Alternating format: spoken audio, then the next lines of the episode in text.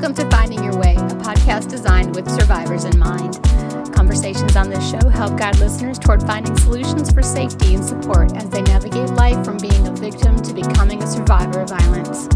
I'm your airtime advocate, Sarah Smith, and I represent a team of professionals from Care Lodge Domestic Violence Shelter, home based in Meridian, Mississippi. After a couple quick left turns from Miss Grady's office, I'll find myself at Derek Mosley's office, the Title IX coordinator here at MCC. Mr. Mosley's role is to serve as a safe person who not only educates students about the college's policies, but also helps them increase personal safety. Additionally, his role helps remove the fear of the unknown when it comes to working with the systems set in place that help prevent violent acts from happening to the students. Well, I have with me Derek Mosley, and I'm just going to let him introduce himself and explain his role a little bit here on campus. My name is uh, Derek Mosley. I am the uh, Title IX coordinator from Meridian Community College. And uh, in my spare time, I'm also a social science instructor. That means I have a lot of student contact and also handle Title IX issues that come up, Title IX related issues, uh, my main purpose as Title IX coordinator is not necessarily to conduct investigations, those occur in different departments. My main purpose as Title IX coordinator when it comes to a complaint is to just oversee and uh, ensure that the process does conform to uh, standards that are institutional, state, and or federal. That's my main purpose when it comes to a, an issue of uh, sexual harassment or assault or anything like that, as defined by Title IX. If there is any type of uh, gender based discrimination, I actually do make investigations and findings in that particular scenario. So, if I'm an average student and I hear this thing about Title IX, can you give me a really general explanation of what that means?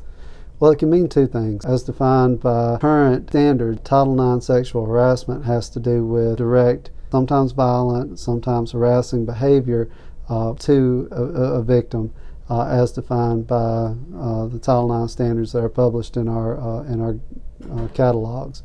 That's that's number one. That's sexual harassment, assault.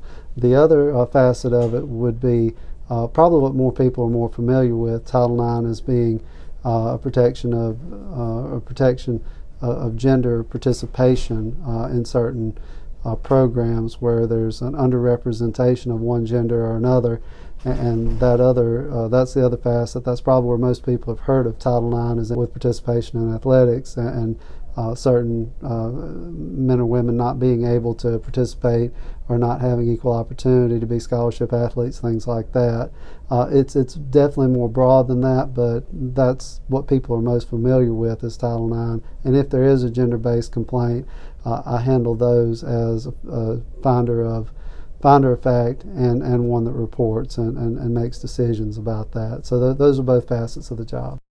Thank you. If there's a student that is maybe talking with somebody or dating someone, or maybe even they're married to somebody and, and they're experiencing abuse or uh, stalking, strangulation, and things like that, how would they get help from the college? Well, the, the first thing that I tell people is if you're in imminent or immediate danger, you need to contact law enforcement. That's where you need to start. If you feel that your your health or your well-being is in danger, you need to start with law enforcement. And, don't wait till you get to school. If it's something that's happening off campus, you need to contact local law enforcement, call 911, whatever you need to do to to make sure that you're safe in the short run. And if you're on campus, campus police is the is the entity that you need to contact here if it is on campus, and they'll be glad to to make whatever accommodation or help you in whatever way that they're able to. If it is something that is not imminent, if it's something that needs to be reported and you need services or you need assistance or, or, any of those things, you can still go to campus police. They're an outlet. You can come to myself. I'm in Smith uh, Smith Building, room 109. That's where my office is. My number is 601 453 3453. You can reach me by my email address, dmosley at meridiancc.edu. There are a lot of ways you can get in touch with me through MCC's website. It has a link directly to my contact information, and I'll be glad to, to communicate with you. Uh, we have counseling services on campus. Uh, we also have relationships and partnerships with, with several organizations, including your organization, uh, for those that, that need uh, help outside of what we can immediately give to them, whether it be health care, whether it be mental health, whether it be even even housing or, or the ability of having somewhere to to stay or, or shelter if there is a separation that needs to occur from a, an abusive uh, an abusive other person. All of those things are available, and we can get you to those services if you contact myself, campus police, or student services. Even an instructor that, uh, that that you trust or that you feel comfortable with can get you to one of those. Uh, if if you feel more comfortable talking with them, they can connect you to one of one of us three. And it's also my understanding that different instructors will put your contact information other about Title IX and whatnot in the actual syllabus for their class. Is that correct? That is. That's uh, that is required for any syllabi that we use at Meridian Community College. It's on Canvas as part of our, our template, if you will. That type of uh, contact information for myself uh, and for other services, uh, obviously.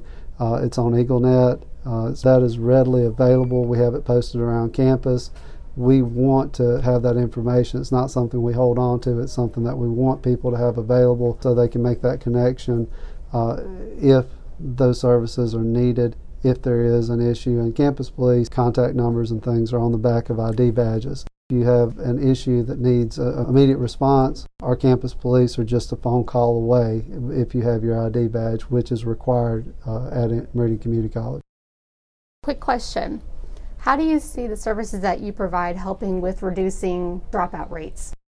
Well, safer students are students that can be productive and, and, can come to, to class with the confidence that their needs are going to be met educationally without any complications from abuse or from harassment or any of those types of things. So obviously it's going to it's to help us in our retention rate. That's not our primary purpose, but it, it is a it is a positive indirect result uh, healthier students or better students. They're going to perform better. They're going to be able to uh, have higher graduation rates. All those things have, have positive correlations that, that can really uh, improve our institution overall. What you just said goes directly hand in hand with a lot of the stuff that the students learn here in the early development classes, the basic hierarchy of needs. When your basic needs and your safety needs are not met, you don't feel safe. Right. And if you don't feel safe, you're not going to do well in school. So, what if a crime isn't committed, but there's still some things going on that makes a student feel uncomfortable about another student on campus? Even if a crime hasn't been committed, we can still bring about a remedy, and, and everyone's the better for it because there's been clarification one person understands they don't need to be around each other, and both of them can still continue learning and maybe even learn a, a lesson from that and, and nobody be harmed. To me, that, that gives us a ability of there, there's no there's no hall of victory or anything like that. That's a that's a win-win there. Uh, people able to finish their academic career or able to accommodate their academic career uh, in spite of the fact that there was some trauma in their life, they're able to overcome that, and that's that's just part of the success stories we hear at MCC. It's not because of us. We just help them get to the, the end that they desire and the one that they're willing to work for. If there's an engagement where two students are in the same section together, or the same class together, mm-hmm. rather, um, are they able to be separated into different sections and to continue their educational paths without getting a formal protection order or things like that? Is that a safety procedure that the college allows for, or is there other things that need to happen in order for that separation to happen? We can make that type of accommodation when nothing technically wrong has occurred.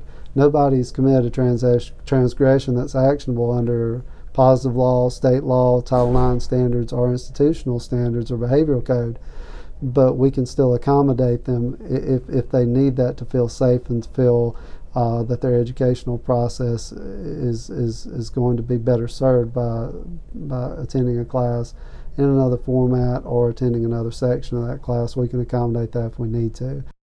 One thing that, that, that victims may not understand uh, and that we try to stress to them is that they, they have the power to report. They have the power to inform. They have the power uh, to, to, to talk to somebody. Uh, and whatever the the result is that, that they desire, we can get them on that track. Uh, there are some people who who've been victimized that that that wish to file charges. Obviously, our campus police can help them with that process. Uh, if if they just merely don't want to be around that person at school, uh, like you were talking about with protective orders or having police uh, campus police officers escort them around campus or to their car or something like that. We can do that if that's the desire of the student.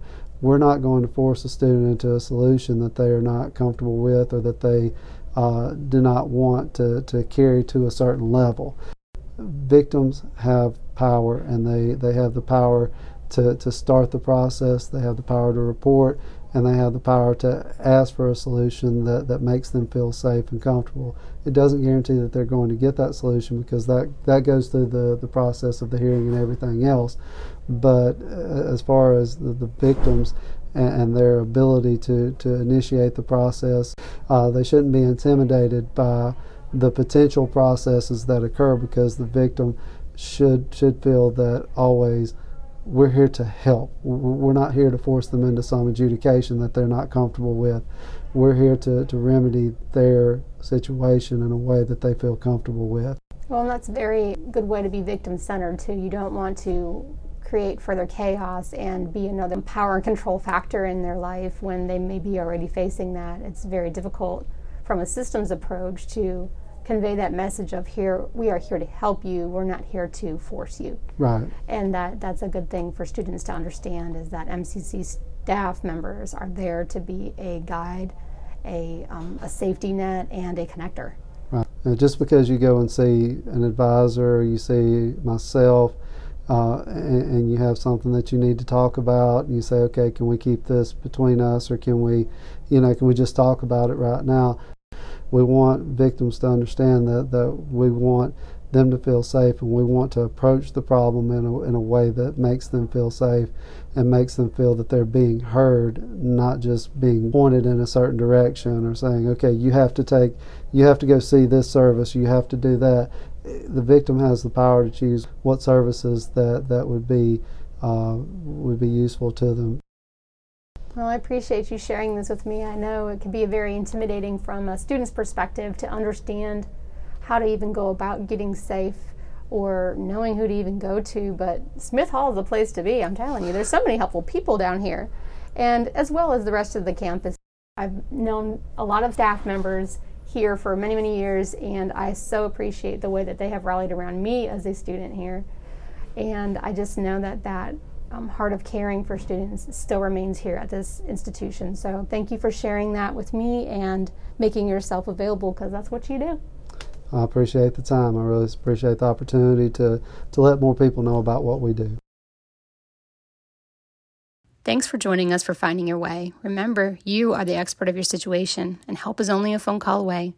Be safe and love one another. If you want to know more about what was shared on today's podcast, check out the links provided in the show notes or visit us online at carelodge.com. Make sure to follow Care Lodge on Facebook, Twitter, Instagram, and YouTube. If you need help, call 601 693 4673. That's 601 693 HOPE. If you're not in the East Central Mississippi area, you can call the National Domestic Abuse Hotline at 1 800 799 7233. That's 1 800 799 7233